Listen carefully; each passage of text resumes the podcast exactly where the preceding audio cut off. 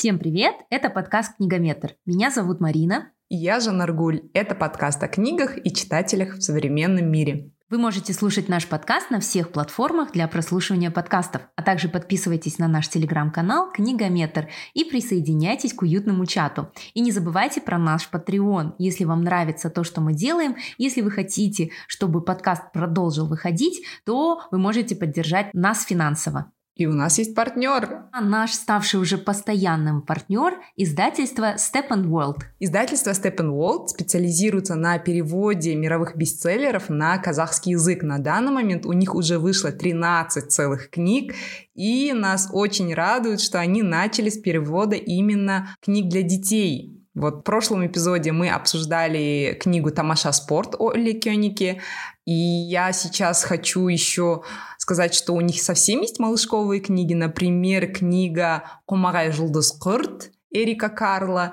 есть знаменитые книги Джулии Дональдсон, Груфала, Ахн Хоян. То есть можно у них брать не только книги для подростков и уже читающих детей, но и совсем для маленьких. А еще Steppe & World перевели книгу «Чарли и шоколадная фабрика». На казахском это будет звучать как «Чарли және шоколад фабрикасы». Моя дочка в захлеб прочитала эту книгу. И у меня есть издание под названием «Мама». Это такое художественное, прекрасно иллюстрированное издание а, с стихами и прозой о мамах, с прекрасными иллюстрациями, которые, я думаю, послужат отличным подарком и а, станет украшением интерьера. И, конечно, цикл книг о Гарри Поттере авторства Джоан Роулинг. Степан Волл перевели уже три книги на казахский язык. Это «Харри Поттер мен пәлсапатас», «Харри Поттер және жасырын бөлме», «Харри Поттер мен Аскабан тұтқыны». Если не ошибаюсь, уже на подходе четвертая. Да, в этом году планируется перевод четвертой книги. Очень-очень ждем этот выпуск. Жанаргуль, давай э, расскажем о нашей теме. Мы сегодня будем обсуждать фантазийные циклы, и Жанаргуль у нас захватила полностью микрофон и темы. Я, наверное, как и в предыдущем эпизоде про видеоигры и литр ПГ, скорее всего, буду молчать в этом эпизоде. Хотя, Марина, каждый раз ты говоришь, я буду молчать, и в итоге мы копаем, копаем, и выясняется, что Марина все-таки читала эти книги. Сегодня, ребята, мы выбрали тему циклов книг в жанре фэнтези. Почему? Потому что все равно при слове фэнтези у людей возникает м, перед глазами такие, знаешь, много страничной эпопеи. У нас сразу перед глазами возникает «Властелин колец» Толкина, да, «Гарри Поттер» Джоан Роллинг. Это не одна, не две книги, не трилогии. Это больше пяти книг. Произведение фэнтези чаще всего напоминает нам какие-то приключенческие романы, но действие которых происходит в вымышленном мире, где герои сталкиваются с какими-то сверхъестественными явлениями, существами, сам этот мир существует, он гипотетически, да, его местоположение относительно нашей реальности вообще никак не оговаривается. Это может быть совсем другая планета. Это может быть наша Земля, но какой-то параллельный мир. Но в случае, например, как в Гарри Поттере, это мир внутри нашего мира. В этом мире вообще реально все. Летающие машины, пожалуйста. Эльфы, драконы, гномы, не проблема. То есть существование каких-то богов, мифических существ, колдовства, фантастических сущностей — все, что душа пожелает, можно в мире фэнтези. Также фэнтези характерна какая-то эпичность повествования, да, какая-то трагичность. Там всегда есть какой-то главный герой, который должен выполнить миссию, донести кольцо в жерло вулкана, победить какого-то главного антигероя. И обычно ему предоставляется право выбора, он должен выбрать, он на яркой стороне или на темной стороне, куда он должен пойти. И всегда это порождает какие-то противоречивые, но живые образы. Может быть, и это тоже фэнтези нас привлекает. Бывает многотомные эпопеи, окончание которого люди ждут годами.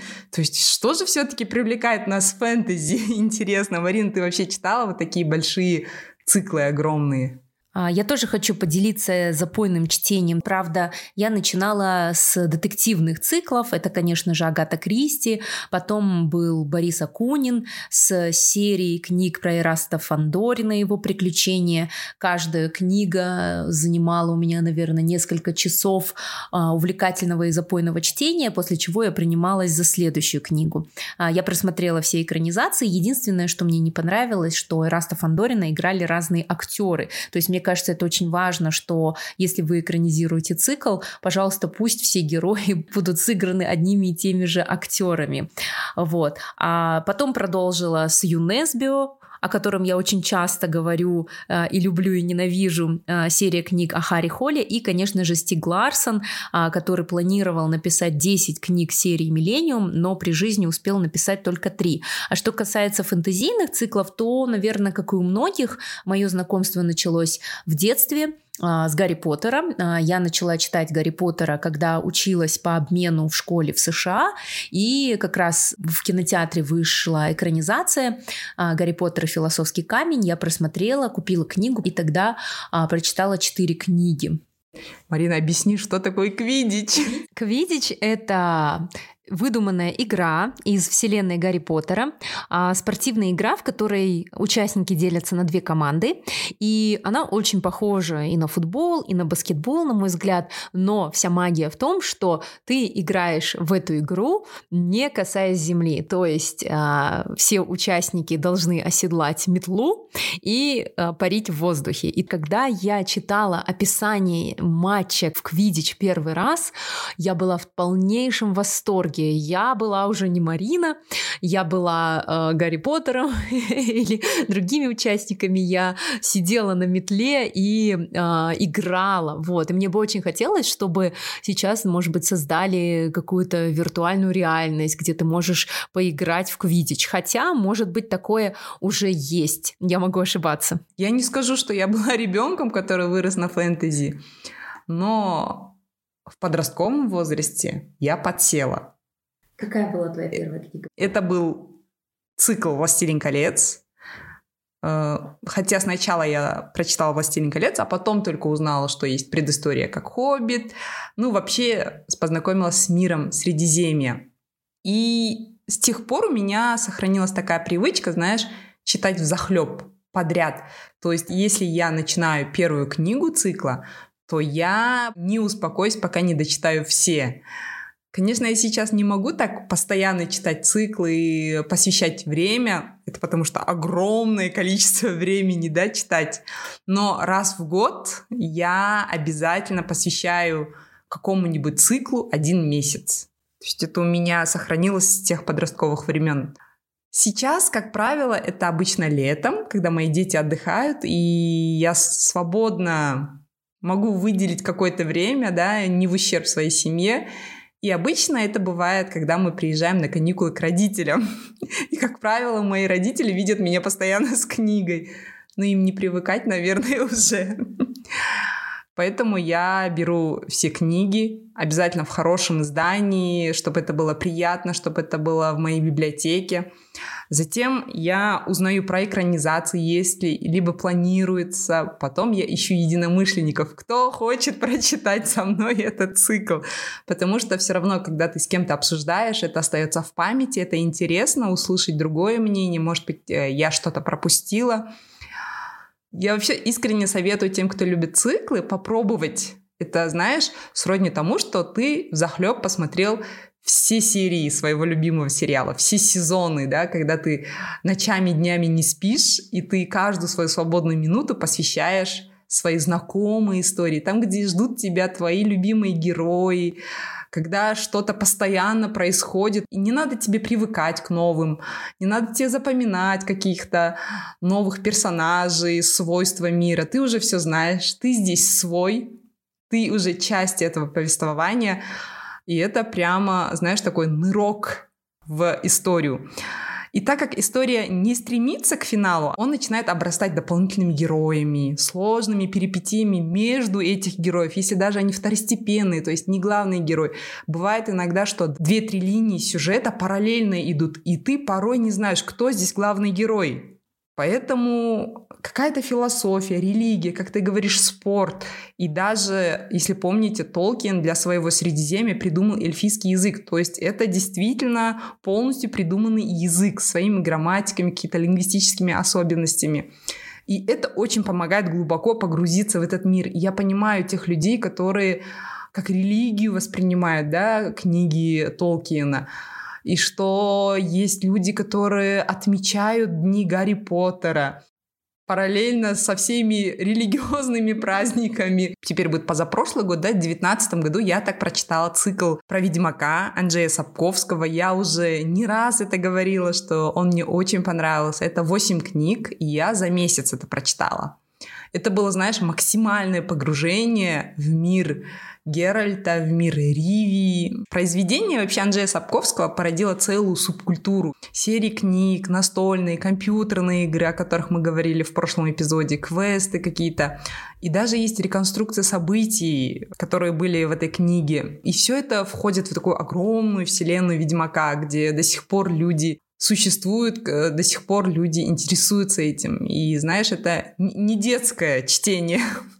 И главы романа очень сочные, знаешь, интересные, и от прочтения порой невозможно оторваться. В центре повествования ведьмак Геральт — это аналог ведьмы, но в мужском обличии. И вообще слово «witcher» — ведьмак придумали специально для этой книги. Внимание вообще заслуживает подход автора к описанию главного героя. Геральт абсолютно неположительный герой. Он очень страшный на вид, жестокий, циничный убийца, который за плату убивает каких-то монстров, страшилищ. Он не прочь выпить. Он любит, э, так скажем, э, какие-то случайные связи, будь то ведьма, будь то эльф, да. И люди боятся его, презирают, потому что ведьмак это какой-то, знаешь, мутант, он не людь, и, но он нуждается в его услугах. Вообще книга, она написана, знаешь, в таком больше, как сказать, славянской, ближе к славянской мифологии, и там такие страшные чудовища, и Этим он, наверное, и привлекает, что там такая мрачная атмосфера. Цикл вообще включает в себя 8 книг. Начинается со сборника рассказов «Последнее желание». И последняя книга вышла в 2013 году, называется «Сезон гроз». И в 2017 году стриминговый сервис Netflix как раз-таки начал разработку телесериала по книгам о Ведьмаке. Сапковский отказался курировать этот проект – но роль Геральта исполнил британский актер Генри Кавилл, которого мы знаем как Супермена, и он очень горяч в этой роли. И после того, как Сапковский увидел сериал, он прям восторженно отозвался, и он, знаешь, сказал, что лицо Генри Кавилла должно остаться лицом Геральда навсегда в памяти народа. То есть ему очень понравилось, как он воплотил эту роль. Ну, ты представляешь, да, выбеленные длинные волосы, фигура Супермена, меч, где он размахивает повсюду, весь в коже. Первый сезон «Ведьмака» от Netflix вышел в 2019 году и собрал хороший э, рейтинг, хорошие отзывы от критиков и уже продлили на второй сезон. Поэтому я думаю, что Netflix сделал тоже свой вклад в популяризацию этого Ведьмака, потому что после него э, такое, знаешь, Ведьмак пережил такое второе рождение, книга. А тебе самой понравился сериал? Сериал, да, но знаешь, начало, как ты знаешь, фэнтезийный цикл, в начале все непонятно. Да. Поэтому человеку, который прочитал эту книгу, мне, в принципе, понятно, откуда растут ноги, что здесь происходит. А людям, которые не читали книгу, чуть-чуть, может быть, сумбурно. Но подождите. Тем более в книге все довольно подробно да. разжевывается, а в кино могут показать пять минут, за которые да, да, ты да. должен вникнуть, и поэтому тебе непонятно. Жен Аргуль, я хочу рассказать про сериальное мышление. Вообще, когда мы только продумывали концепцию этого подкаста, у меня одной из тем как раз-таки стояло сериальное мышление, потому что я услышала, что сейчас даже книги не пишут так, а, как вот одна цельная законченная книга, один законченный роман, пишут таким образом, что это обязательно будет цикл, ну и фильмы снимают уже, ну то есть, точнее, фильмы продолжают снимать, но интерес интерес к сериалам возрос за последние несколько лет. И вот я наткнулась на статью на сайте Forbes, это статья – отрывок из книги Ивана Филиппова под названием «В следующих сериях 55 сериалов, которые стоит посмотреть». А Иван очень круто рассказывает, почему мы сейчас живем в золотой век сериалов, пишет о цифрах. Например, Netflix – одна из платформ, которые создают оригинальные сериальные истории, в 2020 году потратит по его прогнозам, 14 миллиардов долларов. И это больше, чем стоит вся компания Яндекс, рыночная капитализация которой 11,6 миллиардов долларов. Вот. И так Иван рассказывает, что сериалы, которые показывали на телевидении, тематически а, должны быть интересны максимальному количеству зрителей. И герой должен быть простым и понятным. Полицейский, следователь, пожарный, врач, юрист и так далее. Вот. Эти каналы, эфирные каналы, доступ к которым имеет все население. Дальше идут кабельные каналы и кабельные премиальные. И вот как раз-таки Netflix, HBO, а, Showtime – это как раз-таки премиальные кабельные каналы, которые живут за счет подписки, а не за счет рекламы, и они вообще не ограничены никакими контентными рамками. Зрители платят за то, что они не смогут увидеть или услышать нигде больше, то есть за качественный контент. Здесь есть и 18+, и поэтому тут затрагиваются самые разные темы. И если на протяжении десятилетий королем сериалов было массовое телевидение, да, то сейчас а, получается, что а, люди могут подписываться на вот эти премиальные кабельные каналы и сами выбирать свою повестку. Ссылку на эту статью мы обязательно прикрепим в нашем телеграм-канале «Книгометр». Вы ее там увидите. А, Марина, ты все-таки лукавишь, когда говоришь, что ты не знакома с фэнтезийными циклами, а как же «Игра престолов»? Это вот настоящий успех в эпоху нового телевидения. Это вот такой самый зрелищный, самый дорогой, масштабный и т.д. и т.д. Э, в эпоху вот стриминговых сервисов, да, ежегодно этот сериал обретает вообще миллионы новых фанатов, бьет какие-то рекорды, и после сериала, наверное, «Песня льда и пламени», вот цикл, на котором основан сериал, частично основан, обрел тоже второе рождение. Книжный цикл собрал максимальное количество каких-то наград и премий, поэтому сравнить как-то сериал с книгой, что успешнее, тоже невозможно, потому что в 96 году, когда Джордж Мартин начал писать этот цикл, мне кажется, он не думал, что это будет такой успех. Семь королевств, Старки, Ланнистеры, Баратеоны, Белые ходаки. Там столько наименований, столько кланов. Это вообще действительно эпопея. Это блин, целая вселенная, это история какой-то страны. Да, я словно прожила маленькую жизнь, пока смотрела «Игру престолов», и после того, как я все досмотрела и сериал закончился, я ходила такая, а как же жить дальше? Вот, я сразу признаюсь, я не читала книги, у меня лежат а, все эти книги и ждут своего часа, и, кстати, купил их мой муж после того, как просмотрел этот сериал. Ну, давай я поделюсь тем, тем, как я его смотрела. Дело в том, что я начала смотреть его очень поздно, в 2017 году, когда вышел седьмой сезон. И, видимо, социальные сети так сильно нагнетали а, вот приближение седьмого сезона, что, в принципе, я уже а, что-то знала о героях, о том, как их зовут, о каких-то названиях кланах, но, конечно же, ничего не понимала. И как раз в то время вот вышел седьмой сезон, я в это время работала в редакции, и я помню, что мои коллеги вот говорили-говорили на понятном мне языке, а потом внезапно вдруг переходили на какой-то другой, появлялись какие-то термины, какие-то имена, какие-то сюжеты. И я не хотела отставать от этой повестки, я хотела тоже как бы уметь а, поддерживать разговор и знать вообще, ну, раз об этом сериале так много говорят, наверняка это какой-то культурный феномен, и наверняка нужно об этом знать. Так вот, с тех пор я пропала просто для общества. Я приезжала с работы домой, наспех кормила детей, в ход шли вареники, пельмени, пицца, и тут же включала сериал. И я просмотрела с первого по шестой сезон, наверное, где-то за полтора или два месяца. Я помню даже одну из самых решающих, захватывающих серий. А вот как раз конец седьмого сезона я смотрела, а, когда ждала свой полет, самолет немного задерживался, я сидела в аэропорту, все вокруг кричали, ругались, э, почему самолет задерживается, мне было абсолютно все равно, потому что я была вот в Вестеросе в наушниках с ноутбуком, я смотрела эту решающую битву, эту серию, и до того, как мы взлетели и все-таки сели в самолет, я успела ее досмотреть, уф, такая, вот.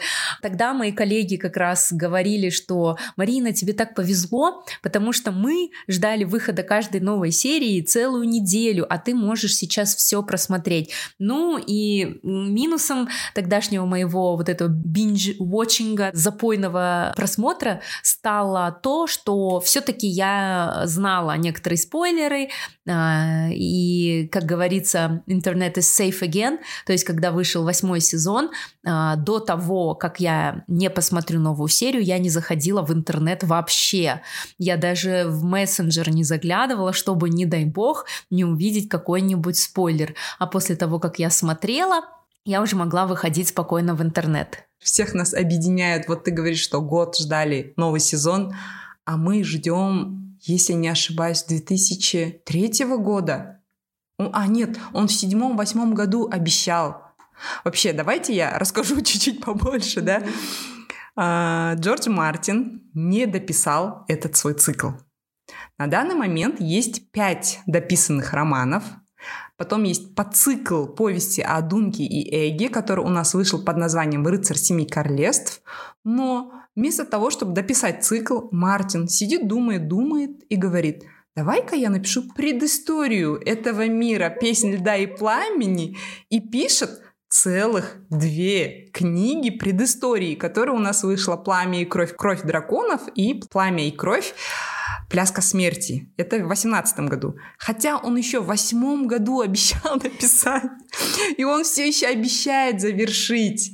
Он нам должен две книги под рабочими названиями «Ветра зимы» и «Грезы о весне». Хотя он каждый раз обещает, что это будет торжество справедливости, что он закончит эпически.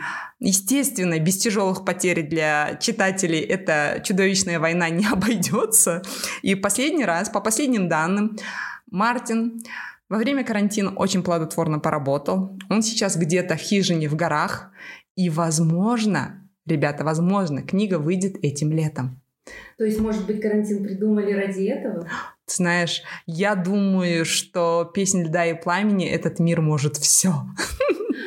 Джорджу Мартину сейчас 72 года, он не молодеет, поэтому... Боже мой, я, знаешь, я больше, наверное, всего боюсь за его здоровье. Я думаю, ты, наверное, сделаешь это и умрешь, не дописав. Но к радости моей, да, очень много такого знаешь, такой практики, что другие фантасты дописывают вот такие незакрытые циклы. И у нас есть сейчас много молодых Э, писатели в жанре фэнтези, которые, я думаю, смогут достойно закончить, если вдруг, не дай бог, Джордж Мартин умрет своей хижине в горах. Какие мы жестокие. Да. Ну, извини меня, он тоже, ты только привыкаешь Сам, к какому-нибудь герою, он убивает через две страницы. Кстати, это вот жестоко. Это тоже отличительная особенность именно «Игры престолов», да? песни да. «Да» и «Пламени», чего не было, возможно, в других. Не говори. То, что э, внезапные смерти тех героев, к которым ты уже привык, и потом все мы воспитаны на фильмах, и мы точно знаем, что главного героя не убьют да. до конца фильма, и его даже если там его хотят убить, и ты так смотришь, м-м, до конца он фильма выживет. час, да, он выживет, да. Не говори. А тут Мартин просто перевернул игру, и, наверное, это шокировало самых первых же серий э, всех э, фанатов, и, наверное, это стало какой-то фишкой. И восьмой сезон мы уже смотрели, ну вот, в live, подключились да, да, да. к медиатеке, и сервис не справлялся.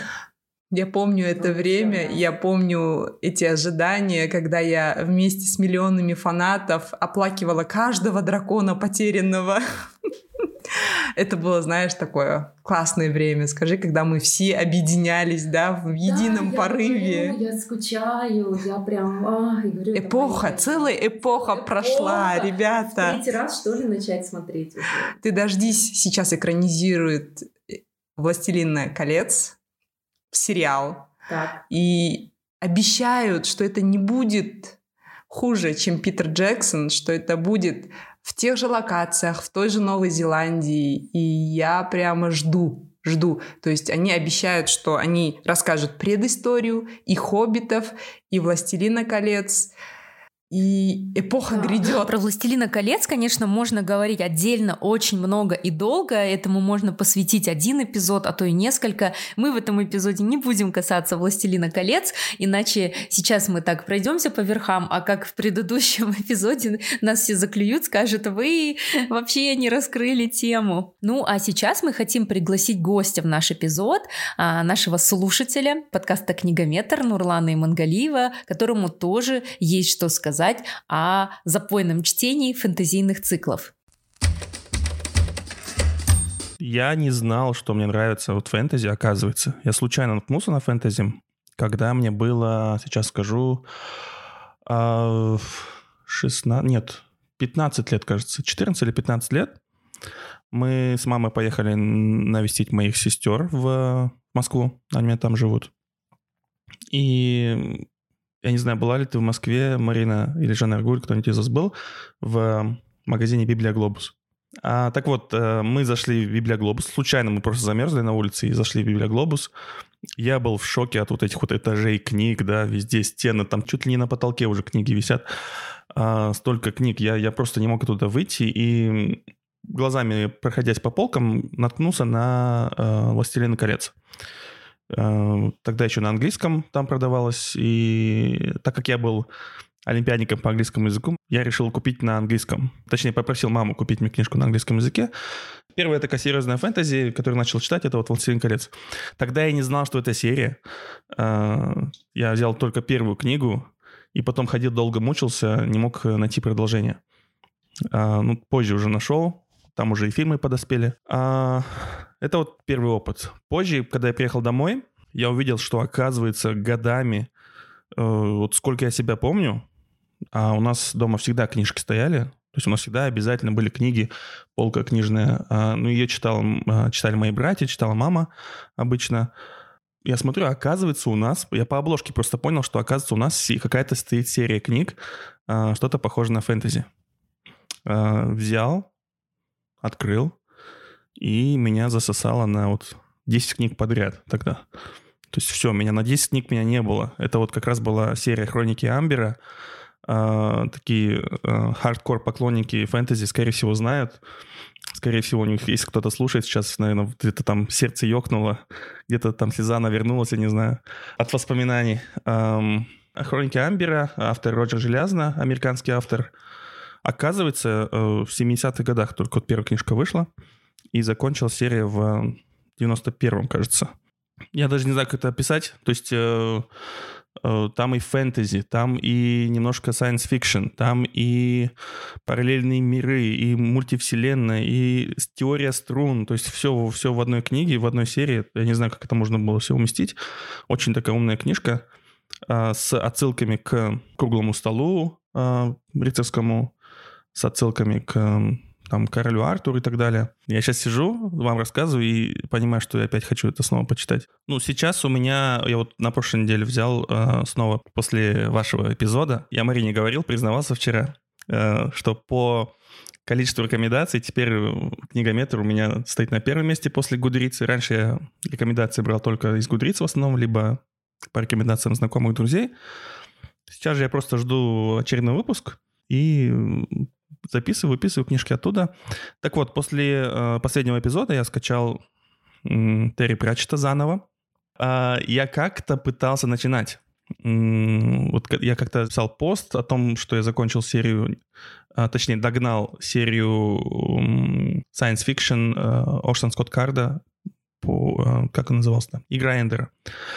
По вселенной Эндера, да? Она так и называется, Enderverse, э, вселенная Эндера. И вот, и кто-то мне в комментариях э, посоветовал почитать э, серию потому что там больше книг. Там сколько, 35, кажется, да, или, или больше книг. А, типа, что там твои 20 из этой серии? Вот попробуй Пратчета, Асиль. А, и, и тогда я начал читать, я ее начал читать на английском, и у меня вот, знаешь, э, получился эффект я его для себя называю эффект Мартина Идена. Я пытаюсь всегда читать в оригинале, если книжка написана на английском. А если она написана не на английском, то я читаю ее на русском обычно, потому что на русском переводы хорошие, действительно. А, допустим, Бакмана я читаю на русском, потому что на английском... Ну, хотя, хотя нет, начинала читать на английском, но сейчас предпочитаю на русском в аудиоверсии. Так вот, кто-то мне бросил челлендж по Пратчету, я закачал Discworld и Colors of Magic, да, кажется, первая книжка. И вот, и тогда, я не знаю почему, либо я был очень сильно занят, а, либо я где-то вот в какой-то командировке находился, но я вот не мог ее читать, э, так сесть и сконцентрироваться на этой книжке, поэтому мне, я ее читал так маленькими периодами, маленькими рывками, и она мне не зашла. И вот вокруг все, кто эту книжку читал, они так удивлены были, как так, как ты мог? Да я тебя вот ненавижу, отпишу с дизлайк и так далее. А, ну, я, я понимал, что она крутая книжка, она действительно очень такая веселая, смешила меня местами, да, она очень захватывала. Но почему-то взять вторую, опять же, я вот э, не то чтобы побоялся, ну, я, кажется, понял, что она меня может засосать, поэтому э, я оставил на потом. Вот потом, кстати, сейчас уже наступило, и она у меня сейчас в очереди стоит. После книгометра снова в очереди поставил, и теперь вот в этом году снова начну сначала, наверное, опять, э, либо со второй книги уже. Ну, посмотрим. Вот только что Нурлан рассказал про плоский мир, да, это тоже один из моих любимых фэнтезийных циклов.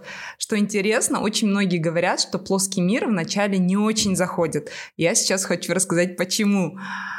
Я начала свое знакомство с, с плоским миром Терри Пратчета еще в старших классах, но до сих пор еще не закончила, потому что Цикл «Плоский мир» состоит почти из 40 книг, включая какие-то рассказы, подциклы, карты. И есть даже одна кулинарная книга о плоском мире.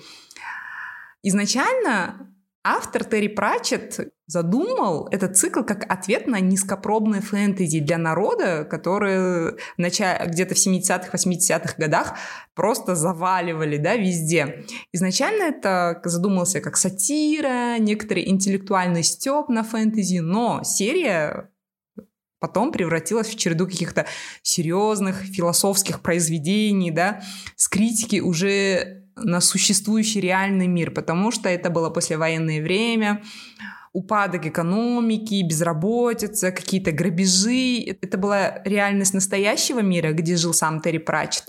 И его идея была такая, что как будет, если поместить эту землю в особое измерение, в диск, и перевернуть, заселить странными, но узнаваемыми героями. Плоский мир появляется не сразу, он возникает из тумана и хаоса, покоится на головах трех слонов, которые, в свою очередь, пытаются устоять на панцире огромной черепахи, а эта сама черепаха плывет сквозь космос. Опора крайне неустойчива, поэтому весь этот плоский мир и его обитатели их постоянно пошатывает. Те, кому особо не повезло, могут вовсе свалиться с края, если не успеют вовремя отойти назад. Но, как считают сами жители плоского мира, хорошая встряска еще никому не навредила. Погружение стоит начать с книги «Цвет волшебства». Именно эту книгу с какой-то любовью писатель писал долгое время, и именно там впервые прорисовывается вот этот плоский мир, страны, города. Вообще интересно отметить, что циклы можно читать в любом порядке. Там есть, потому что э, поделенный на несколько подциклов, в которые входит где-то от двух до восьми книг. Собственно, первый цикл — это о волшебниках и героях плоского мира. Затем идет подцикл «Ведьмы» — это про феминизм в плоском мире, так скажем. Тифани дальше идет по циклу. Это нечто вроде продолжения цикла про ведьм, но уже с другой историей. Дальше идет цикл под названием «Смерть». Это мой самый любимый подцикл. Как ни странно, там не так уж мрачно. Смерть в плоском мире — это обычный персонаж в черном балахоне, да, с косой. У него есть, у смерти есть друзья, родные, даже дочь и внучка. Есть, конечно, свои причуды, и одна из них, что смерть может уйти во временный отпуск. И именно с этого отпуска начинается первая история этого цикла. А потом идет цикл о стражах этого мира и о почтальонах. Как раз-таки последние два по цикла я еще не читала. Я вот говорю, почему некоторым людям он не заходит, да, потому что вначале понять его чуть-чуть юмор сложновато, и его философия, знаете, чуть завуалирована, такая вписана в текст.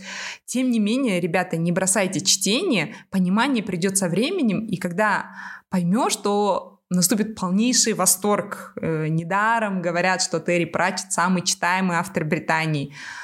А, где ценят, понимают вот этот тонкий английский юмор. И сам Терри Пратчет не делит свои романы на детские или взрослые. И, в принципе, он прав, да, они подходят любому возрасту. И в первом в «Цвет волшебства» он просто вводит вас в курс дела в этом плоском мире. Вам нужно подождать еще чуть-чуть, буквально две книги, и вы будете одним из жителей этого плоского мира. Ал енді біздің партнерымызға оралсақ біз марина екеуміз 18-ші эпизодта айтып өткендей біздің партнерымыз World баспасы туралы айтқан кезде болмаса олардың кітаптарын айтқан кезде біздер оларға қолдау көрсетіп қазақша таныстыруға тырысамыз. World баспасы әлемдік бестселлер кітаптарды қазақ тіліне аударумен айналысады. Оның ішінде балаларға арналған кітаптардан бастағаны менің жүрегіме жылы тиеді. Біз 18 эпизодымызда осы баспадан шыққан олли кёникенің тамаша спорт кітабы туралы айтқанбыз ал бүгін аты шулы джоан роулингнің харри поттер туралы кітаптарын еске аламыз шамамен бір жеті бұрын инстаграм желісінде әнші мырза айқынның қатысуымен бір шу болғаны мүмкін білерсіздер мүмкін көрмегенсіздер ол кісі харри поттер кітабының аудармасы ұнамағанын айтып ренжіді неменеге роулингті роулинг деп гарриді харри деп ал философияны пәлсапа деп аударған ол дұрыс емес деп дау шығарды. Осы шыққан шуға қазақ bubble лингвистикалық блогының жауабы маған өте ұнады. Олар өте сауатты әрі мысалдарды келтіріп осы сөздердің транскрипцияларын келтіріп осы аударма дұрыс екенін айтып берген. Міне харри поттер туралы кітаптың үшінші кітабы шықса да осы баспадан әлі дау басылмай жатқанына негізі таңым бар. Ал харри поттердің үшінші кітабы асқабан тұтқынын есімізге алсақ ол менің негізі сүйікті бөлімдерімнің бірі.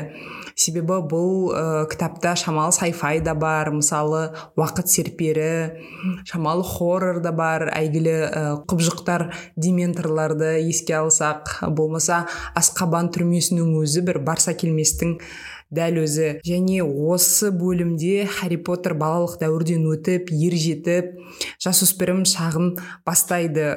Негізі харри поттер оқырмандармен бірге есейіп осы жасөспірімдік жасына сай әртүрлі мәселелермен кезігіп және оларды қалай шешетіні туралы осы кітапта жақсы көрсетілген. Сондықтан маған харри поттердің осы бөлімі ерекше бір ұнайды. Харри поттер туралы кітаптарды мен алғаш рет жасым 17-те болған кезде оқыдым және де бұл ақшта оқығанда болатын. Яғни сол кезде харри поттер және пәлсапа тасы экранизациясы шықты. Ә, фильмді қарағаннан кейін бірден кітапты сатып алдым және де сол кезге дейін төрт кітап шыққан болатын кітаптардың барлығын ағылшынша оқып болдым. Осы жоан роулингтің ә, харри поттер жинағының ең сүйікті кітаптардың бірі бұл үшінші кітабы асқабан тұтқыны және де төртінші кітабы харри поттер и кубок огня енді ғана ә, аудармасы дайындалып степенволд баспасынан осы 2021 жылы шығады деп үміттенеміз. Ал асқабан тұтқыны степен уолд баспасында екі мың жиырмасыншы жылы күн көрді. Жалпы бұл кітап үшінші кітап асқабан тұтқыны деген жоан роулингтің ең сәтті туындысы болып саналады. Осыған дәлел ретінде кітап 1999 жылы жазылып біткеннен кейін ә, ұлыбританияда және де ақшта бірден бестселлерге айналған болатын. Яғни ұлыбританияда тек алғашқы үш күнде 68 мың дана сатылғаны бұған дәлел. Вообще у нас очень часто бывает, нам с Мариной э, говорят э, фанаты и любители книг, что почему вы по верхам прошлись, почему поверхностно. Конечно, мы с Мариной можем 2-3 часа говорить про книги, но вряд ли это кто-то будет слушать. И поэтому при подготовке к подкасту я прям таки разрывалась между своими любимыми циклами, потому что объять необъятное в часовом подкасте это будет очень сложно. И прямо я от сердца отрывала. Я не упомянула здесь свой цикл любимый Урсула Легуин «Волшебник земноморья». Не упомянула Терри Гудкайнда «Меч истины» или «Правила волшебников». Э, и как раз-таки вот Нурлан рассказал про хроники Эмбера, которые я не читала, но слышала очень много хороших отзывов, и которые у меня в планах. Что интересно, я хотела включить в этот подкаст э, цикл, который я еще не читала. И этот автор чуть-чуть выбивается из списков вот предыдущих писателей фэнтези, потому что его знают как автора хоррора, да? Это Стивен Кинг.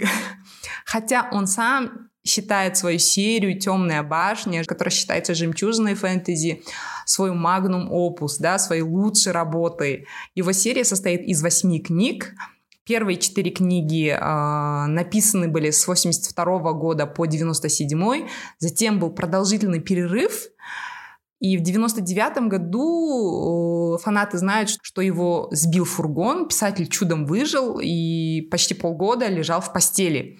И тогда это событие, как писатель говорит, он воспринял как сигнал, что нужно закончить главное произведение своей жизни, а именно вот цикл «Темную башню» он считает главным произведением своей жизни. После выздоровления э, Кинг к 3, 2003 году дописал еще три тома, и объявил об окончании цикла. Но в 2012 году Кинг опять вернулся в свой любимый мир и напоследок написал восьмую книгу, но она не последняя, она промежуточная между э, двух книг. А, в целом, вот это свое главное произведение жизни Стивен Кинг писал более 40 лет, то забрасывая, то возвращаясь к нему. Так же, как и Джордж Мартин, который до сих пор нам должен две книги. События этой серии развиваются в таком постапокалиптическом мире, повествует о последнем оставшемся в живых стрелке Роланде Дискейне и его стремлении добраться до какой-то мистической темной башни. В этом деле ему помогают его группа, которая называется Катет. Э, на пути, конечно же, будут опасные преграды, колдуны, монстры, какие-то короли. Я предвкушаю чтение этого цикла. В этом году он у меня запланирован, мой побег в темную башню. Я в процессе закупа книг, как я говорила ранее, э, я готовлюсь к своему марафону очень ответственно, закупаю все свои книги. Сейчас у меня куплены первые четыре книги, осталось докупить остальные четыре. И этим летом, Стивен Кинг, жди меня. Если есть кто не читал, давайте, ребята, вместе какой-нибудь марафон запустим, чтение «Темной башни». Я только за. Мне кажется, интересно также обсудить, чему могут научить э, фэнтезийные циклы. Например, я думаю, что в детстве многие начинали читать именно э, с Гарри Поттера, да, и вот э, ты понимаешь о том, что такое настоящая дружба, сотрудничество, что даже если ты э, обычный мальчик или девочка, которого никто не понимает, э, ты все равно можешь проявить свою уникальность и как можно объединиться против какой-то страшной силы, и даже если все этого боятся, то тебе это все равно по плечу. И что интересно, многие люди на полном серьезе считают, что фэнтези только для детей. Это какой-то несерьезный жанр, да, это какой-то зашквар. Какие-то эльфы, волшебные палочки, о чем вы. На этот счет, оказывается, рефлексировали не только я, да, и другие любители фэнтези, но и сами писатели. Я сегодня хочу рассказать о двух эссе, очень коротко, э, о двух главных представителей этого жанра, Урсула Легуин и Джона Толкина. Я советую прочитать им, ребята, они есть в свободном доступе в интернете, займет буквально 5-10 минут вашего времени. Ну, это эссе, да, но он даст вам пищу для размышлений гораздо больше. Например, Джон Толкин в своем эссе о волшебных историях выступает против распространенного мнения, что сказки то есть фэнтези — это сугубо детское чтение. И доказывает, что взрослые должны воспринимать э, сказку как естественное направление литературы. То же самое, как тот же детектив. Да? Он говорит, что волшебные сказки помогают восстановить душевное равновесие, освежить и заострить ясное видение мира, что в них читатель находит способ бегства от действительности. То есть бегство не так, как что ты отказываешься от проблем да, и закрываешься, что сказка тебе дарит э, какие-то новые пути выхода из этой проблемы. И сказка, самое главное, дарит людям радость радость счастливого финала, что ты приходишь к тому катарсису, что все в конце будет всегда хорошо. И есть э, эссе э, Урсулы Лигуин, она называется «Почему американцы боятся драконов?» э, о том, почему же все-таки следует читать художественную литературу, а именно фэнтези, да, сказки. Она говорит, почему мы хотим побыстрее вырасти.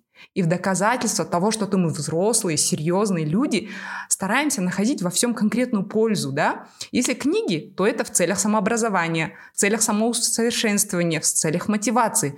Почему бы не попробовать просто покормить свое воображение, пестовать своего внутреннего ребенка, поощрять наше умение радоваться любым мелочам, быть здесь и сейчас, Просто читать ради удовольствия, просто вам нравится. И Урсула Лигуин говорит такие слова. «Я убеждена, что зрелость — это не перерастание, а рост.